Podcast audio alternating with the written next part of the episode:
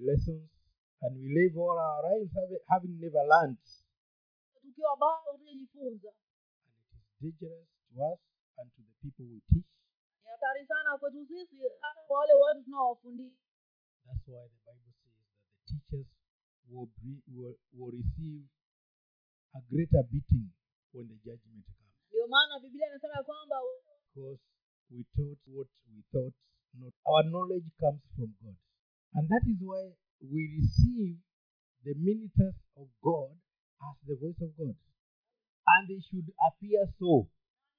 Everyone who ministers before people, whether here or there, you must receive the instructions from God. And do it, then you'll be doing. Let's go to the word today. Just sita let me let me let me go to the reference because waibrania waraka kwa waibrania mlango wa sita kuanzia mstari wa kumi na tatu. Mewe pale. Kwa maana mungu alipompa ibrahimu na hivyo kwa kuvumilia akaipata ile ahadi. Maana wanadamu huapa kwa yeye aliye mkuu kuliko wao na kwa wao na kwao ukomo wa mashindano yote ya maneno ni kiapo kwa kuyathibitisha. Katika neno hilo mungu akitaka kuwaonyesha zaidi sana warithio ile ahadi jinsi mashauri yake yasivyoweza kubadilika alitia kiapo katikati. Ili kwa vitu viwili visivyoweza kubadilika ambavyo katika hivyo mungu hawezi kusema uongo tupate faraja iliyo imara sisi tuliyoikimbilia kuyashika matumaini yale yawekwayo mbele yetu. Tuliyo nayo kama nanga ya roho yenye salama yenye nguvu yaingiayo hata mle mlimo ndani ya pazia. Alimoingia yesu kwa ajili yetu mtangulizi wetu amekuwa kuhani mkuu hata milele kwa mfano wa melkizedeki. I want you to know that in Hebrews we are connected to two different uh, two different uh, sections or rather dispensations. nataka ukumbuke ya kwamba uh, ujue ya kwamba katika kitabu hiki cha waibrania tunaunganishwa na hali mbili ya nyakati The time of Abraham wakati wa abrahamu and the time of Jesus. na wakati wa bwana yesu kristo Well, here Jesus is not appearing as Abraham, hapa yesu anajitokeza kama abrahamu but as Isaac, lakini anajitokeza kama isaka the son of the promise. mwana wa hadi Abraham was distressed because he did not have a heir for whatever promises that God was giving him. abrahamu akawa ametatizika sana kwa sababu alikuwa hajapata mrithi wa mali yake kama vile mungu alivyomwahidi And as we went through it on Friday, we realized that I'm making a, I'm just doing a recap of uh, verse six, uh, chapter six. We saw that uh, this that God was doing during the the time of Abraham kama vile tulivyoona siku ile ya ijumaa ni kwamba ah, kama vile mungu alivyokuwa anafanya wakati ule wa abrahamu. He was making a promise that is going to last, that was going to be better than whatever other promises he had. alikuwa anaweka ahadi ambayo ingeenda kudumu na ingekuwa bora kuliko ya zile zilizopita. So, or as Abraham was being promised a heir of the kingdom, kwa hivyo kama of vile the of the of his estate, kama vile abrahamu alivyokuwa anaahidiwa mrithi wa mali zake God had in His plan, even then, about us and Jesus coming in the picture to give us the same inheritance. ni kwamba mungu hata wakati huo alikuwa na mpango kwa ajili yetu kama vile kwa abrahamu ili aje kutupatia urithi wetu Because Abraham was just looking for one child, at least, to take his estate. Maana abrahamu alikuwa anatamani angalau apate hata mtoto mmoja ili aweze kurithi mali zake And God told him, I'm going to give you many more. na na mungu akamwambia kwamba nitaenda kupatia wana wengi kabisa Now you can imagine a 99 year old man being told that he's going to bear very many children. hebu fikiria mtu wa miaka tisini na tisa akiambiwa kwamba ataenda kuzaa watoto wengi But it is true, out of him came Ishmael, Isaac, and also the children of Keturah. na ni ukweli kwa sababu kutokana na yeye kulitokea ishmaeli sanga na wale watoto wa getura But Isaac only was the child of the promise. lakini ni isaka peke yake ndiye aliyekuwa mwana wa ahadi Because in the eyes of God, he was stepping in the way Jesus would step in later for the sake of the other children. maana machoni pa mungu alikuwa anaingia kama huyu isaka alikuwa anaingia kama vile yesu naye alivyokuwa anaingia kwa ajili yetu And we are told that he went into the Holy of Holies. Jesus went into the Holy of Holies once, going ahead of us. na biblia inasema kwamba ah, yesu aliingia patakatifu kwa watakatifu mara moja akienda mbele yetu So that we can also go after him to the Holy of Holies. ili nasi tuweze kumfuata kuingia pale wat- kwa watakati- watakatifu wa watakatifu God's blessings always used to- come from the Holy of Holies. baraka za mungu zilikuwa tu zinatoka pale patakatifu wa watakatifu Once a year, they would go and give sacrifices, mara moja kwa mwaka wangeenda na wakapeana dhabihu zao. And the high priest would get behind the curtain. Na yule kuhani mkuu angeingia nyuma ya pazia. Once a year, mara moja kwa mwaka. And then he would talk to God, alafu angezungumza na mungu akiwa huko ndani. And he would come out with the blessing na angetoka akiwa na baraka kwa ajili ya wale watu. Not carrying a sack like Father Christmas, si hati akiwa amebeba ah, jigunia la- la- la hizo baraka kama vile ah, krismasi you all know how Father Christmas is drawn, eh? vile mnajua vile huyo mtu anachora.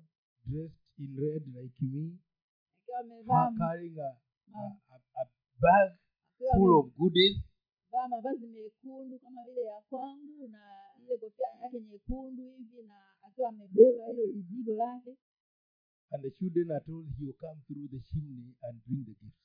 na watoto wakaambia kwamba atakuja kupitia tena hiyo shemli na kuwaletea hizo zawadi We don't have chimneys, so we, may not understand what we're talking about there. But that is an English, an, an English concotation of how blessings of God come. hiyo ni ile hali ya ya kiuingereza vile ambavyo baraka za mungu zinakuja which is actually satanic. Ambayo kwa hakika ni ya kishetani But this one, we are told that Jesus went ahead of us once and for all. lakini hapa tukaambia ya kwamba yesu alienda mbele yetu mara moja na kwa ajili ya sisi sote So that we can also enter the Holy of Holies. ili ya kwamba nasi tukaweze kuingia patakatifu wa watakatifu na tuweze kupokea baraka zetu which are the, Bra- the, the Abrahamic blessings. ambazo ni zile za ki, za kiibrahimu Abraham only wanted somebody to take his estate. abrahamu yeye alitaka tu mtu mmoja wa kurithi mali zake He had labored, he had a lot, and he wanted to leave it to somebody. alikuwa amefanya kazi amechuna mali nyingi na alitamani ya kwamba mali hizo amwachie mtu He did not find the use of being blessed if he had nobody to take them. Hakuona faida yoyote ya kubarikiwa vile sana ikiwa hakuna mtu wa kurithi mali zile But these days people don't care. They can get as much as possible. They can they can kill everybody to get whatever they want. lakini siku hizi watu hawajali mtu anaweza hata kuua hata ni kama ni mtoto wake ili apate hizo mali without caring who is going to be left with that estate you're gone. Pasipo hata kujali ya kwamba atakapokufa hiyo mali atamwachia nani. But we are a peculiar people, lakini sisi ni watu maalum. A holy priesthood. Uh, watu who care about who will carry on ambao unajali ni nani atakayeendelea tutakapoondoka. And as we saw here, God saw and said that the things he saying they are not it is not possible for them not to come to pass. na vile tumeona hapa ya kwamba mungu alisema ya kwamba vitu ambavyo alisema ya kwamba haiwezekani kwamba vikose kutokea To bless, I will bless you. ya kwamba kubariki nitakubariki And to increase, I will increase you. na kuongeza nitakuongeza And this, he said, they must come to you.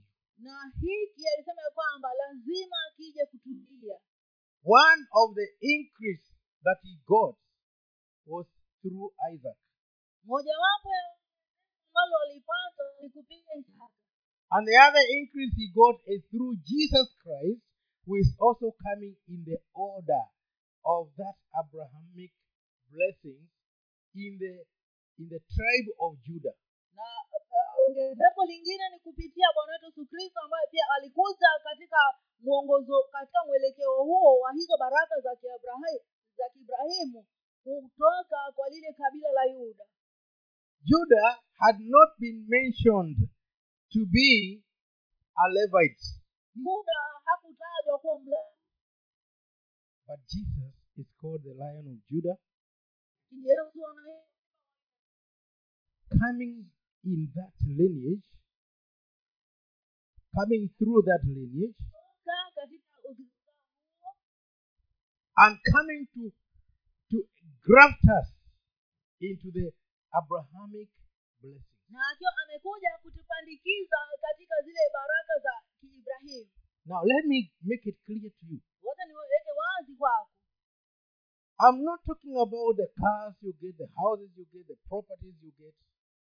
Sizungumzi mambo ya vile manyumba utakavyopata magari na mali hizi za kidunia I'm talking about the things that Abraham will get according to the promise of God, using you who come in the order of Jesus Christ. lakini nazungumzia vitu abrahamu atavipata sawasawa na vile mungu anavyotaka akikutumia wewe kupitia bwana yesu kristo. Yaani hapa si mambo ya wewe upate nyumba upate shamba kaa hapa sio upate nyumba upate shamba upate nini. Lakini abrahamu aliahidiwa atapewa. Atabarikiwa. Na akaambiwa basi hizi zingine kama ni mashamba ni baada ya miaka mia nne wamekaa utumwani. We utakuwa umekufa kitambo umesahaulika umeenda alafu hawa watashukuliwa waende utumwani miaka mia nne.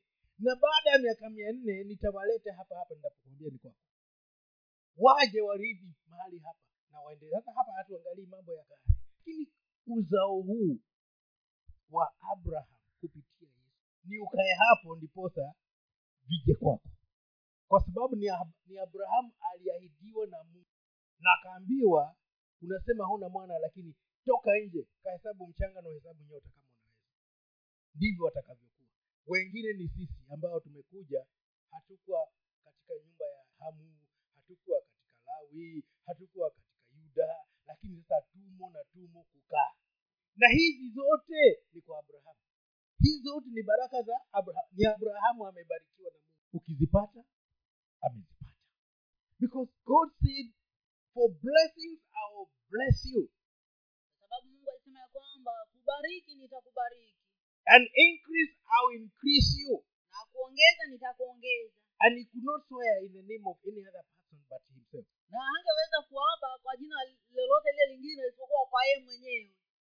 So for the sake of abraham kwa hiyo kwa ajili ya abrahamu you need to increase and you need to be blessed. unahitaji kuongezeka na uweze kubarikiwa. For the sake of abraham. Kwa ajili ya abrahamu so that as you pray for this thing it's not in a selfish attitude kwa hiyo ya kwamba unapoombea vitu hivi si vitu, vitu vya uh, kibinafsi. It is to fulfill the promise of god to abraham. Bali ni kule kutimiliza zile ahadi za mungu kwa abrahamu god purposed to bless this man. Mungu alikusudia kumbariki mtu huyu. Because he had walked with him. Kwa sababu alikuwa ametembea naye. He had trusted him. Alikuwa amemwamini And that's why I said today we are going to look more in chapter 7 of Hebrews because it gives us direction. na ndio maana nikasema ya kwamba leo tunaenda kuangalia sana ule mlango wa saba wa So maana inazungumza sana kuhusu vitu hivi. I want us to go there. Tuende katika waibrania waraka kwa waibrania mlango wa saba mstari wa kwanza hadi wa kumi. Kwa maana melkizedeki huyo mfalme wa salemu hana baba hana mama hana wazazi hana mwanzo siku zake wala mwisho wa uhai wake. Bali amefananishwa na mwana wa mungu huyo adamu kuhani milele. Basi angalieni jinsi mtu huyo alivyokuwa mkuu ambaye ibrahimu baba yetu mkuu alimpa sehemu ya kumi ya nyara. Na katika wana walawe nao wale waupatao kuhani amri kutoa sehemu ya kumi kwa watu wao yaani ndugu zao kwa agizo la sheria ijapokuwa wametoka katika viuno vya ibrahimu. Bali yeye ambaye uzazi wake haukuhesabiwa kuwa umetoka kwa hao alitoa sehemu ya kumi kwa ibrahimu kambariki yeye aliye na ile ahadi wala hai, hai haikanushiki kabisa kwamba mdogo hubarikiwa na mkubwa. Na hapa wanadamu wapatikanao na kufa hutoa sehemu ya kumi bali huko yeye ashuhudiwaye kwamba yu hai. Tena yaweza kusemwa ya kuwa kwa njia ya ibrahimu hata lawe apokea sehemu apokeaye sehemu ya kumi alitoa sehemu ya kumi. Kwa maana alikuwa katika viuno vya baba vya baba yake hapo melkizedeki alipokutana naye. This king of righteousness huyu mfalme wa utakatifu wa haki as we know is none other but jesus christ. kama tunavyojua huyu si mwingine bali ni yesu kristo. And as we shall check in the bible concerning abraham when he heard that lot had been taken captive.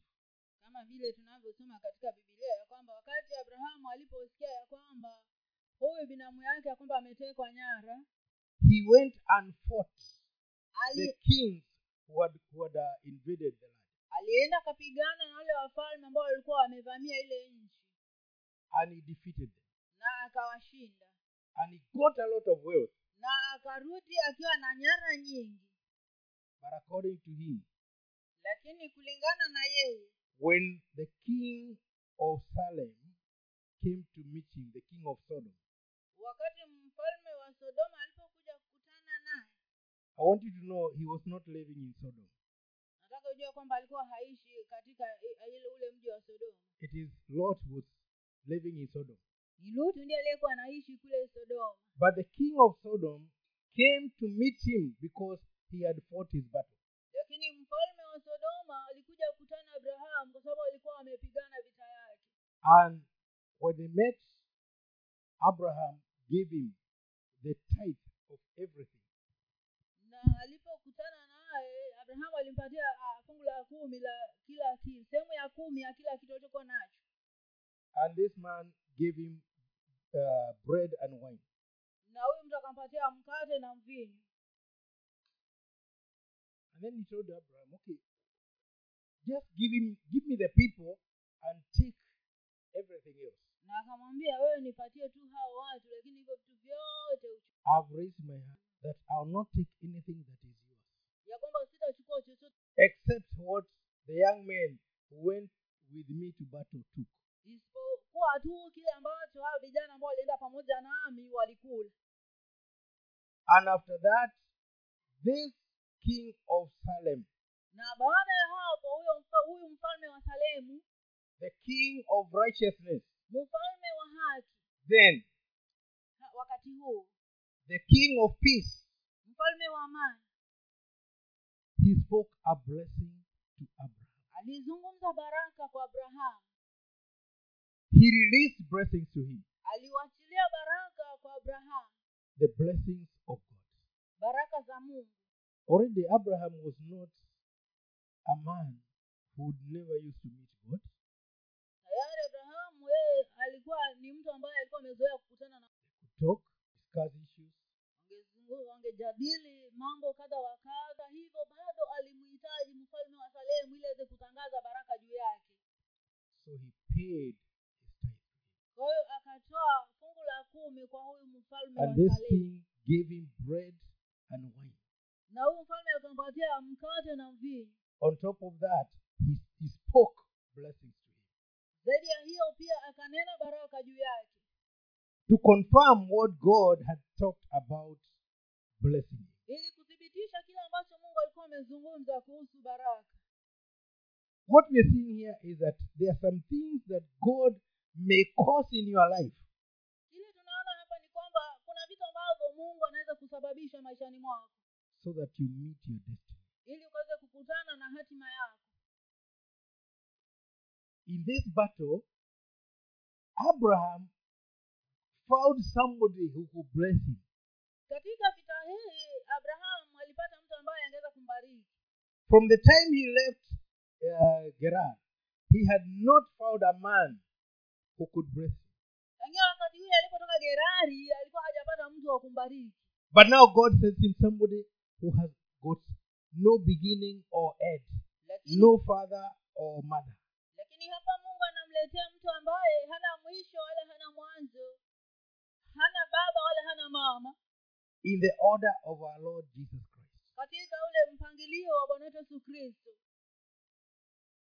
In the real sense, I want to say this that for Jesus to be born of Mary, Mary only acted as an incubator for the Son of God. You may disagree with me, it's okay, but uh, he was not born out of the will of man kristo hakuzaliwa kwa mapenzi ya, ya mwanadamu ya mume na mke He was planted there by the Holy Spirit. bali aliwekwa pale katika tumbo la mariamu na roho mtakatifu I'm not despising Mary because she incubated for the nine months.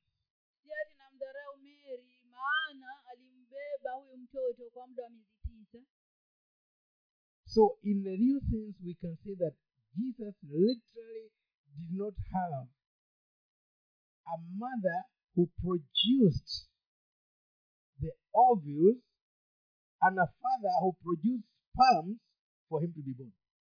kwa ukweli wa mambo ni kwamba bwana wetu yesu kristo si ati ha, ha- hakuwa na yai ambayo lilitoka huyu mwanamke ama mbegu za kiume au zilitoka huyu mwanaume ili aweze kuzaliwa But the Holy Spirit put him there. lakini ni roho mtakatifu mwenyewe ndiye aliyemweka pale katika lile tumbo la mariamu And Mary carried him. na mariamu akambeba Now we are told Melchizedek had no beginning, no end, no father, no mother. na hapa tunaambiwa ya kwamba melkizedeki hakuwa na mwanzo wala na mwisho hakuwa na baba wala na mama Just like Jesus. That's what the Bible has just told us. kama vile vile nasema kwamba kama tu vile bwana wetu yesu kristo It also confused me a bit when I got to that. But then when I started thinking about it, I said, oh yes. So there was no there was no incubation like the way we are born.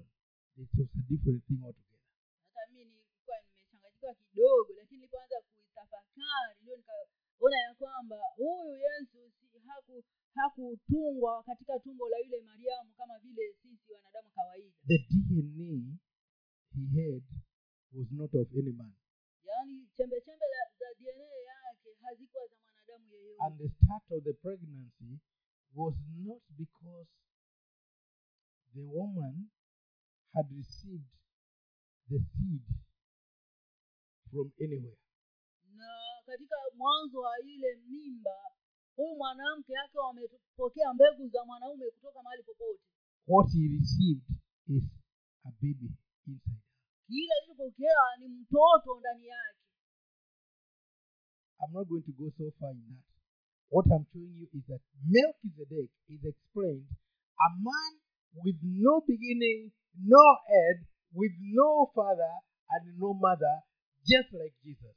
sitaenda ndani zaidi lakini nataka niseme ya kwamba huyu melkizedeki alikuwa hana mwanzo wala hana mwisho alikuwa hana baba wala mama kama vile bwana wetu yesu kristo Now, coming to Jesus, tunapokuja kwa yesu he is called Son of David, Son of Abraham in that lineage.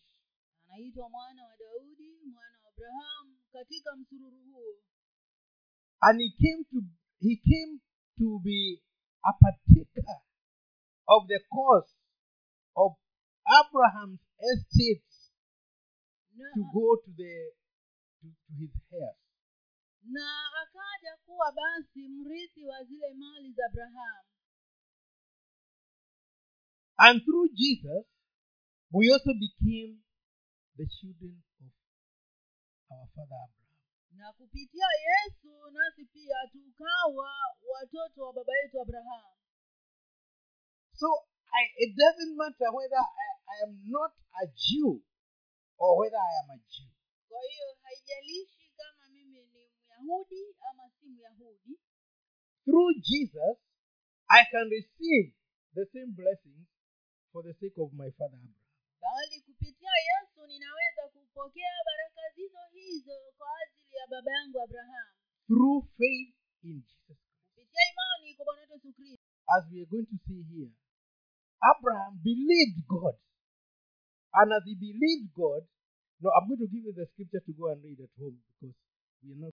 But what I'm saying is that through Jesus Christ, lakini kile nasema ni kwamba kupitia yesu kristo everything that was given to Abraham, everything that was spoken to Abraham, every promise that was promised to Abraham affects us one way or another. kila kitu ambacho kilikuwa kimepeanwa kwa abrahamu kila kitu ambacho kilikuwa kimenenwa kwa ajili ya abrahamu kinatufikia kwa njia moja ama nyingine In faith, kwa imani if we believe in Jesus. kama tunaamini katika yesu kristo Because Abraham has to, re- to receive an increase and also a blessing. maana abrahamu ilibidi kupokea baraka Ni lazima- ni lazima apokee. baraka na ongezeko. kupitia kwangu ni apokee. Na kupitia kwako ni apokee. Na kupitia kwa mwingine ni apokee. Maana ziliahidiwa. Na aliambiwa hawa watoto hutawaona na macho maana hata wataenda utumwani waongezeke huko wazidi alafu waje hapa wachukue ardhi hii ambayo nimekupatia. Kwa hivyo yeye alikuwa hata waona na mi hakuniona sijui kama yeye alikuona. Did he see you? Alikuona. Did you see him? Alikuona? Did you see him? Na wewe ulimuona? We didn't see him but through faith. Through faith in jesus christ we who are not of that that lineage have become of the lineage. Yaani hatukumuona lakini sisi kupitia imani kwa bwana wetu yesu kristo tumekuwa watoto wake kupitia ule uzaa kupitia tume kupitia imani hii ya yesu ya yesu kristo tumekuwa wanawe. Haya mambo ya kwamba unaambia ah, basi huyu yesu hata alikuwa ni mzungu hata alikuwa ni myahudi. Sasa nyinyi mnaingilia wapi? Bwana zimizana sisi tunapaona maanake ni kupitia imani. Eh, ndio kule hapo because we have been engrafted in this in this family of, of uh, abraham. Maana tumepandikizwa katika familia hino ya abraham. And we are assured of the gift of the blessings through him whether other people understand it or not it's not my business. Ama watu wengine wawe wanavielewa ama hawavielewi hiyo haituhusu. Because even jesus himself could not become a priest if he is called if if he, if he, if he, if he comes in the order of the house of judah maana hata yesu mwenyewe hangeitwa kuhani akiwa anatoka katika ile nyumba ya yuda. Because the house of judah is only talking about uh, leadership but not priesthood. maana katika ile kabila la yuda linazungumza tu mambo na uongozi na si mambo ya ukuhani. But he also became a priest. Lakini yeye pia alikuwa kuhani. And he entered into the holy of holies once. Na akaingia patakatifu kwa watakatifu mara moja and is there forever. Na yuko hapo milele. So that i can also enter there. Ili ya kwamba mimi nami niweze kuingia pale ndani. When i get in i meet him. Ninapoingia kule ndani ninakutana naye. And is there interceding for me. na yuko pale akifanya maombezi kwa ajili yangu. Okay, let's go to the next one. tusomewe sasa katika waibrania hiyo saba kumi na moja hadi kumi na tisa mstari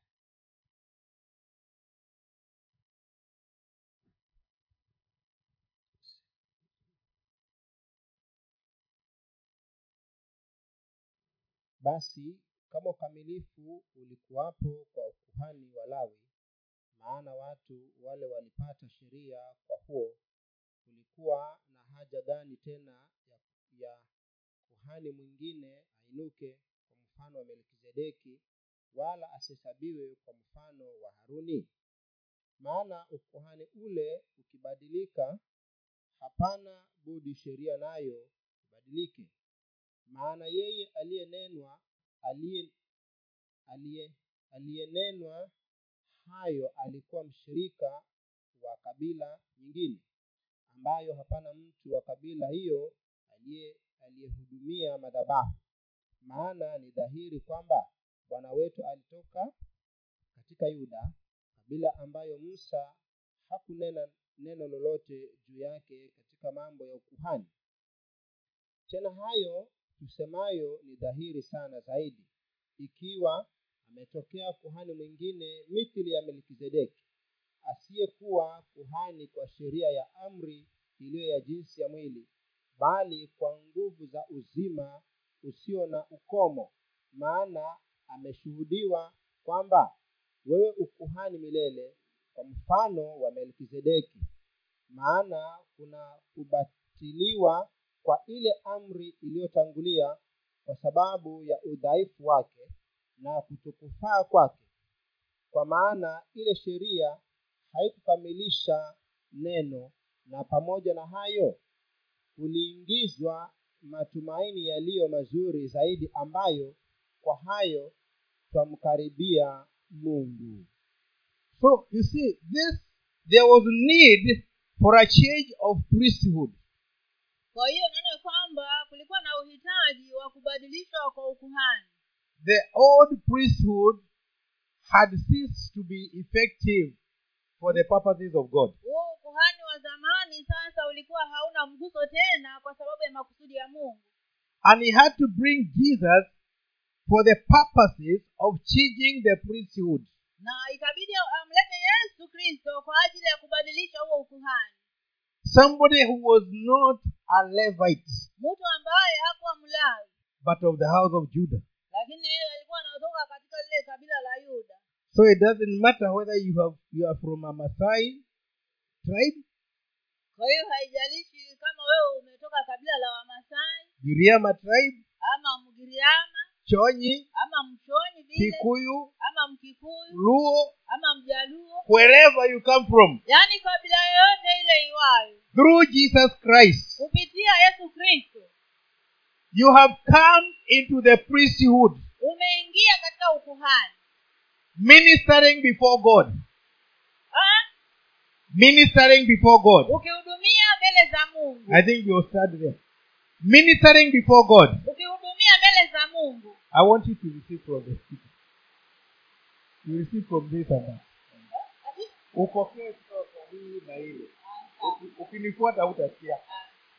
So you will be you will be ministering as a priest, kwa hiyo utakuwa unahudumia not as a stranger, na through God. Jesus was brought so that you can come in as a priest. Yesu aliletwa ili uweze kuingia wewe kama kuhani And in this priesthood, you are just like Melchizedek. na katika ukuhani huu wewe ni kama tu vile melkizedeki The tribe, the color does not matter. kabila rangi haijalishi What matters is that you have faith in Jesus Christ. kile kinachomaanisha ni kwamba uko na imani katika yesu kristo As long as you have faith in Jesus Christ, tu vile uko na imani oh no, the, the rain has got to stop because we cannot continue this way.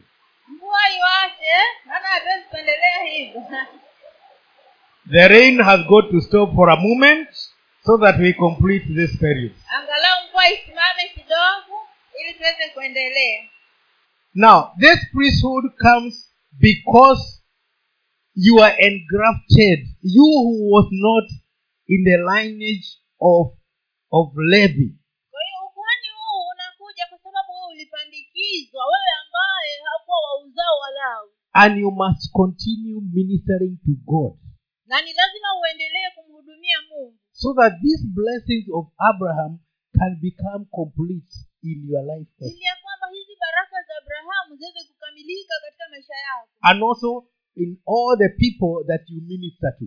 na pia kwa watu wote ambao utawahudumia I'm, just going to have one example in in some one of the scriptures that I said you're going to read. That one of uh, King, First Kings 17, here 17. ah, mla- ah, wafalme wa kwanza mlango wa kumi na saba mstari wa kumi na saba hadi ishiri na nne Let's read that one. That is among the things I wanted you to go and read at home. hivyo ni katika vile ambavyo ningependa ukajisomee lakini tusomewe hiyo wafalme wa kwanza kumi na saba mstari wa kumi na saba hadi ishiri nne. You need a mic so that everybody can ikawa baada hayo mwanawake yule mwanamke bibi wa nyumba ile akaugua ugonjwa wake ukazidi hata akawa hana pumzi tena. Akamwambia eliya nina nini nawe e mtu wa mungu? Je umenijia ili dhambi yangu ikumbukwe ukamue mwanangu? Akamwambia nipe mwanangu. Akamtoa katika kifua chake akamchukua juu chumbani mle alimokaa mwenyewe akamlaza kitandani pake. Akamwomba bwana akanena na bwana mungu na bwana mungu wangu je umenitenda mabaya umemtenda mabaya mjane huyu ninayekaa kwake hata kumfisha mwanawe. Aka- akajinyosha juu ya mtoto mara tatu akamwomba bwana akanena e bwana mungu wangu nakusihi roho ya mtoto huyu imrudie ndani yake tena. Bwana akaisikia sauti ya eliya na roho ya mtoto ikamrudia akafufuka. Eliya akamtoa mtoto akamchukua toka orofani mpaka chini ya nyumba ile akampa mama yake eliya akanena tazama mwanao yu hai. Mwanamke akamwambia eliya sasa najua ya kuwa wewe ndiwe mtu wa mungu na ya kuwa neno la bwana kinywani mwako ni kweli. Now, this is a time when Elijah was staying with the widow after he had confronted Ahab.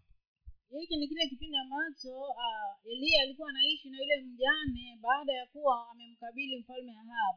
And the child who was supposed to have the last meal with the mother and he died, finally died. na huyo mtoto ambaye alikuwa mamake anaokota kuni mbili waende wale ndio wa, ndio wafe wote hatimaye akafa after being sick. baada ya kuwa mgonjwa And the woman now could not remember that by the time this man of God, this priest came to my house, we were at the point of dying of hunger. na huyu mwanamke hakukumbuka tukio hili ya kwamba wakati ule ambapo huyo mtumishi wa mungu alipokuja kwake walikuwa katika hali ya ku, o, ya kwenda kufa kwa sababu ya njaa. She still blamed the death on a man who kept them alive. bado alimlaumu mtumishi wa mungu kwa sababu ya kifo cha mwanawe. But this man of God was carrying some powers. Lakini huyu mtumishi huyu mtu wa mungu alikuwa anabeba nguvu fulani the powers of Jesus Christ in him. nguvu za yesu kristo ndani yake Even though Christ had not been born because the spirit was still hovering. hata kama wakati huo yesu kristo alikuwa hajazaliwa maana yule roho wa mungu bado alikuwa ana anatembea And when the woman complained and said, Why did you come to my house? Did you come so that my sins can be remembered? Ulikuja nyumbani kwangu ulikuja ili dhambi zangu ziweze kukumbukwa. It is God who had sent him there. wakati ambapo ni mungu ndiye aliyekuwa amemtuma pale. And it is true her, her sins were remembered. Na ni kweli ya kwamba dhambi zake zilikumbukwa. Because the satisfaction, the, the, the food supply was not, was just a common thing to her. maana ile eh, upeanaji wa chakula ulikuwa tu kwake ni jambo la kawaida. Maybe as it is just common you eat, you dress, you work, labda things kama are going on. labda kama vile tu ilivyo kawaida kwako wewe unakula unavaa unafanya kazi yako kama kawaida Her sins were remembered. dhambi zake zilikumbukwa The child died. mtoto akafa And when the man of God took the child, yes, God, now what is this you have done? na wakati mtumishi wa mungu alipochukua huo mtoto alimuuliza mungu kitu gani hiki umefanya I like the way these guys used to, to relate with God. napenda vile Now, now what is God? What are you doing now with this child? You brought me here now. You you are killing her child. wewe umenileta hapa These are people who knew who they were. hawa ni wale watu waliojua wao ni akina nani Do we know who we are in Christ? je twajijua si ni ak- He knew who he was with God. yeye alijua alijijua yeye ni nani kwa mungu Until God, no, this is this is unfair.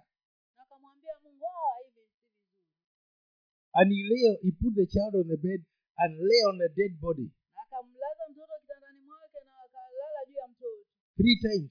mara tatu And then God said to, to revive the child. alafu mungu akaamua kumrudishia pumzi yake Although he carried him upstairs to go and fight with God, hata kama alimbeba kwenda huko juu orofani he came back holding his hand. alishuka sasa akiwa amemshikilia mkono In these blessings of Abraham, they are putting us in a position as priests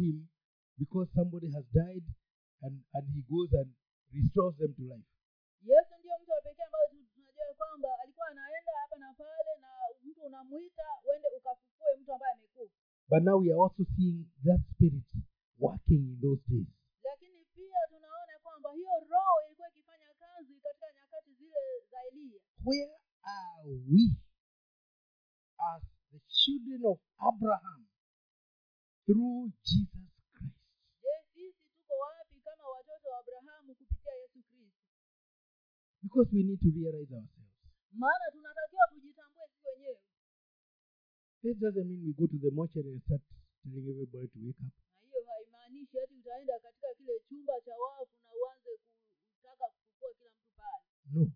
sio hivyo But there are some things that are dying which we can revive by talking to God. lakini kuna vitu ambavyo vinakufa na tunaweza kuvifufua kwa kuzungumza na mungu Even for other people. hata kwa ajili ya watu wengine People should come to you and they see a revival. watu wanatakiwa waje kwako na waone huo ufufuo Revival is not when we revival is not when we have these instruments playing and, da- and we dance around and we have uh, one hour preaching. Uvu- uvuvio si wakati vile ngoma zinalia vizuri au mahubiri huo sio uvuvio tunazungumzia Revival is when there is a consistency because Jesus has not come out of the Holy of Holies yet and he has given us access to the same. bali uvuvio ni kule kuendelea kufanya mambo ambayo yesu alikuwa anafanya maana bado ako katika ah, patakatifu kwa watakatifu na bado anasikiza uvumba pale He went there to stay ye alienda pale ndani abaki pale ndani and he opened the door for us to go in. We are not blocked. na alifungua milango ili tuweze kuingia ndani hatujafungiwa And we can go in na tunaweza kuingia pale ndani and we can bring revival even to the people's life. Na tunaweza kuleta uvuvio hata kwa watu Now, God is blessing Abraham by waking us up. sasa mungu anambariki abrahamu kwa kutuamsha sisi Time is going. Eh? We may not be able to finish everything, but let's let's let's look at that, the remaining part of uh, that chapter. ya mwisho ni wabrania saba ishirini hadi ishirini na nane mstari waebrania mlango wa saba mstari wa ishirini hadi wa ishirini na nane. Na kwa kuwa haikuwa pasipo kiapo maana wale walifanywa makuhani pasipo kiapo bali yeye pamoja na kiapo kwa yeye aliyemwambia bwana umeapa wala bwana ameapa wala hata gairi wewe ukuhani milele basi kwa kadri hii yesu amekuwa mdhamini wa agano lililo bora zaidi. Tena wale walifanywa makuhani wengi kwa sababu wazuiliwa na mauti wasikae. Bali yeye kwa kuwa akaa milele anao ukuhani wake usioondoka. Naye kwa sababu hii aweza kuwaokoa kabisa wao wamjiao mungu kwa yeye. Maana yuhai siku zote ili awaombee. Maana ilitupasa sisi tuwe na kuhani mkuu wa namna hii aliye mtakatifu asiyekuwa na uovu asiyekuwa na waa lolote aliyetengwa na wakosaji aliyekuwa juu kuliko mbingu ambaye hana haja kila siku mfano wa wale makuhani wakuu wengine kwanza kutoa dhabihu kwa ajili ya dhambi zake mwenyewe kisha kwa ajili ya dhambi zao hao watu. Maana yeye alifanya hivi mara moja alipojitoa nafsi yake. Maana torati yawez- yawaweka wanadamu walio na unyonge kuwa makuhani wakuu. Bali hilo neno la kiapo kilicho kili- kilichokuja baada ya torati limewekwa limemweka mwana aliyekamilika hata milele We are told that now the priesthood we have today is much greater than any other that ever was. tumeambiwa ya kwamba ukuha- ukuhani tulio nao sasa ni mkuu kuliko ule ambao umewaikuwa na ule utakaokuwa We are not inferior. Inferior now. We have a better service.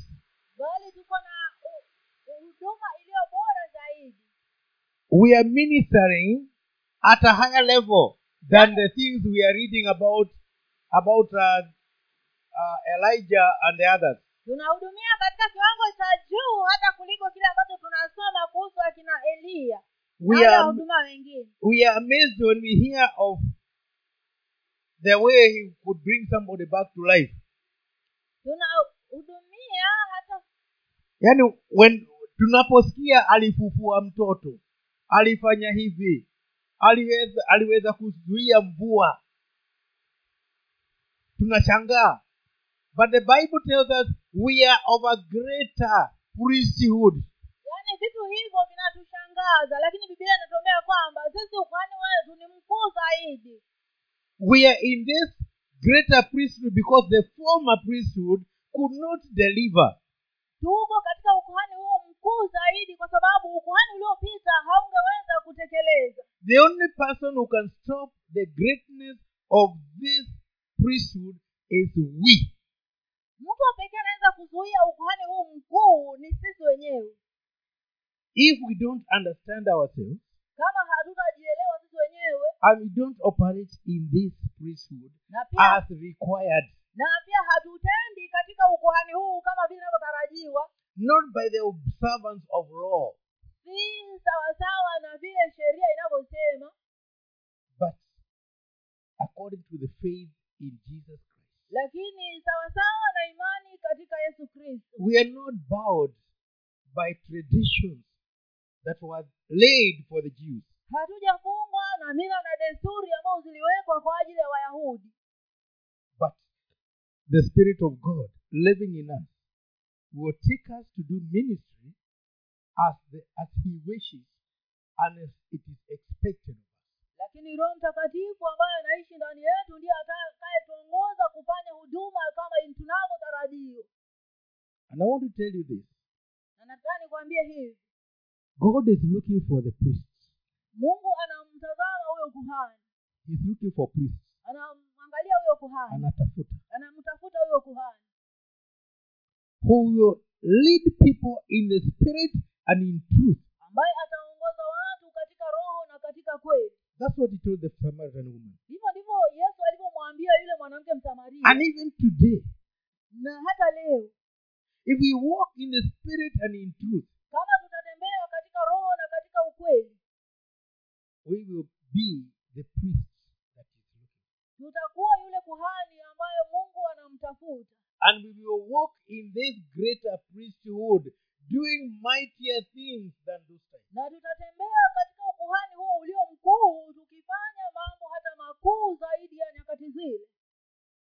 Once in a while we see people working or working miracles and walking in great power mara kwa mara utaona watu wakifanya miujiza na wakitembea na nguvu nyingi. He had a, an artificial eye. Kuna kuna mhubiri mwingine yeye alikuwa na jisho lile la kubandikiza lile la, la plastiki. Yaani limeshorwa tu. Hana jisho kwa hivyo huwa anaingiza hapo. Kwa hivyo akawa anaambia watu. Yeye alikuwa mwili mkubwa sana akaambia mahubiri yake ni simple. Mungu wangu ni mkubwa na mimi ni mkubwa. Na anafanya mambo makubwa. Simple just like that. Alafu anatoa anatoa lile jisho na hili lingine nalifunga. Alafu anakwambia andika kitu anasoma na hili, hiyo socket ambayo haina. Alafu anarudisha anafunga hili lingine alafu anakusomea na hilo la, la kwa sababu mungu wake ni mkubwa na anaweza kufanya mambo makubwa what am i talking about? Wewe mambo yale roho atakuelekeza kufanya si kwa sheria. Ukiwa katika ukuhani huu mkubwa utafanya maajabu. Maajabu si miujiza. Kufikia wale watu huku na wamjue huyu mungu. Kisha mfalme akaenda nyumbani kwake akakesha usiku kucha akafunga na vinanda havikuletwa mbele yake na usingizi wake ukampaa asubuhi mfalme akaondoka mapema akaenda kwa haraka mpaka penye tundu la simba. Naye alipolikaribia lile tundu akamlilia danieli kwa sauti ya huzuni. Mfalme akanena akamwambia danieli ee danieli mtumishi wa mungu aliye hai je mungu wako unayemtumikia daima ameweza kukuponya na simba hawa ndipo danieli akamwambia mfalme e mfalme ishi milele. Mungu wangu amemtuma malaika wake naye amefumba makano ya simba. Nao hawakunidhuru kwa kuwa mbele zake mimi nalionekana kuwa sina hatia. Tena mbele yako e mfalme sikukosa neno. Basi mfalme akafurahi sana akaamuru wamtoe danieli katika lile tundu. Ndipo danieli alitolewa katika lile tundu wala dhara lolote halikuonekana mwilini mwake kwa sababu alikuwa anamtumaini mungu wake. Mfalme akaamuru nao waletwe wale watu waliomshtaki danieli wakatupwa katika tundu la simba wao wao na watoto wao na wake zao. Na wale simba wakashinda kuwavunja wakashinda kuwavunja mifupa yao vipande vipande kabla hawajafika chini ya tundu Daniel had been accused that he is not obeying the law of the king. danieli alikuwa ameshtakiwa kwamba alikuwa hatii sheria za mfalme And when the king studied, he saw that these people who had accused him, they only wanted him killed.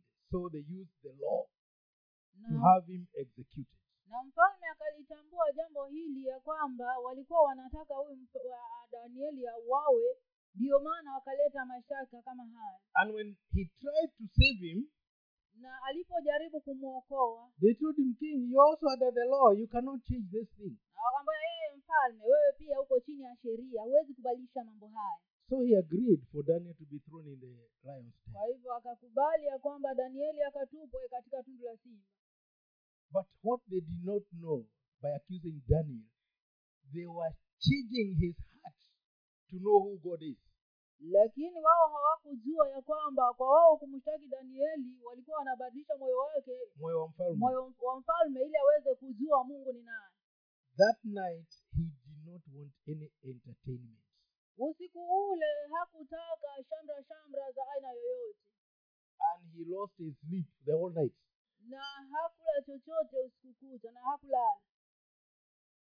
He was disturbed. Alisumbuliwa sana Not, not bad dreams, si kwa sababu ya ndoto mbaya.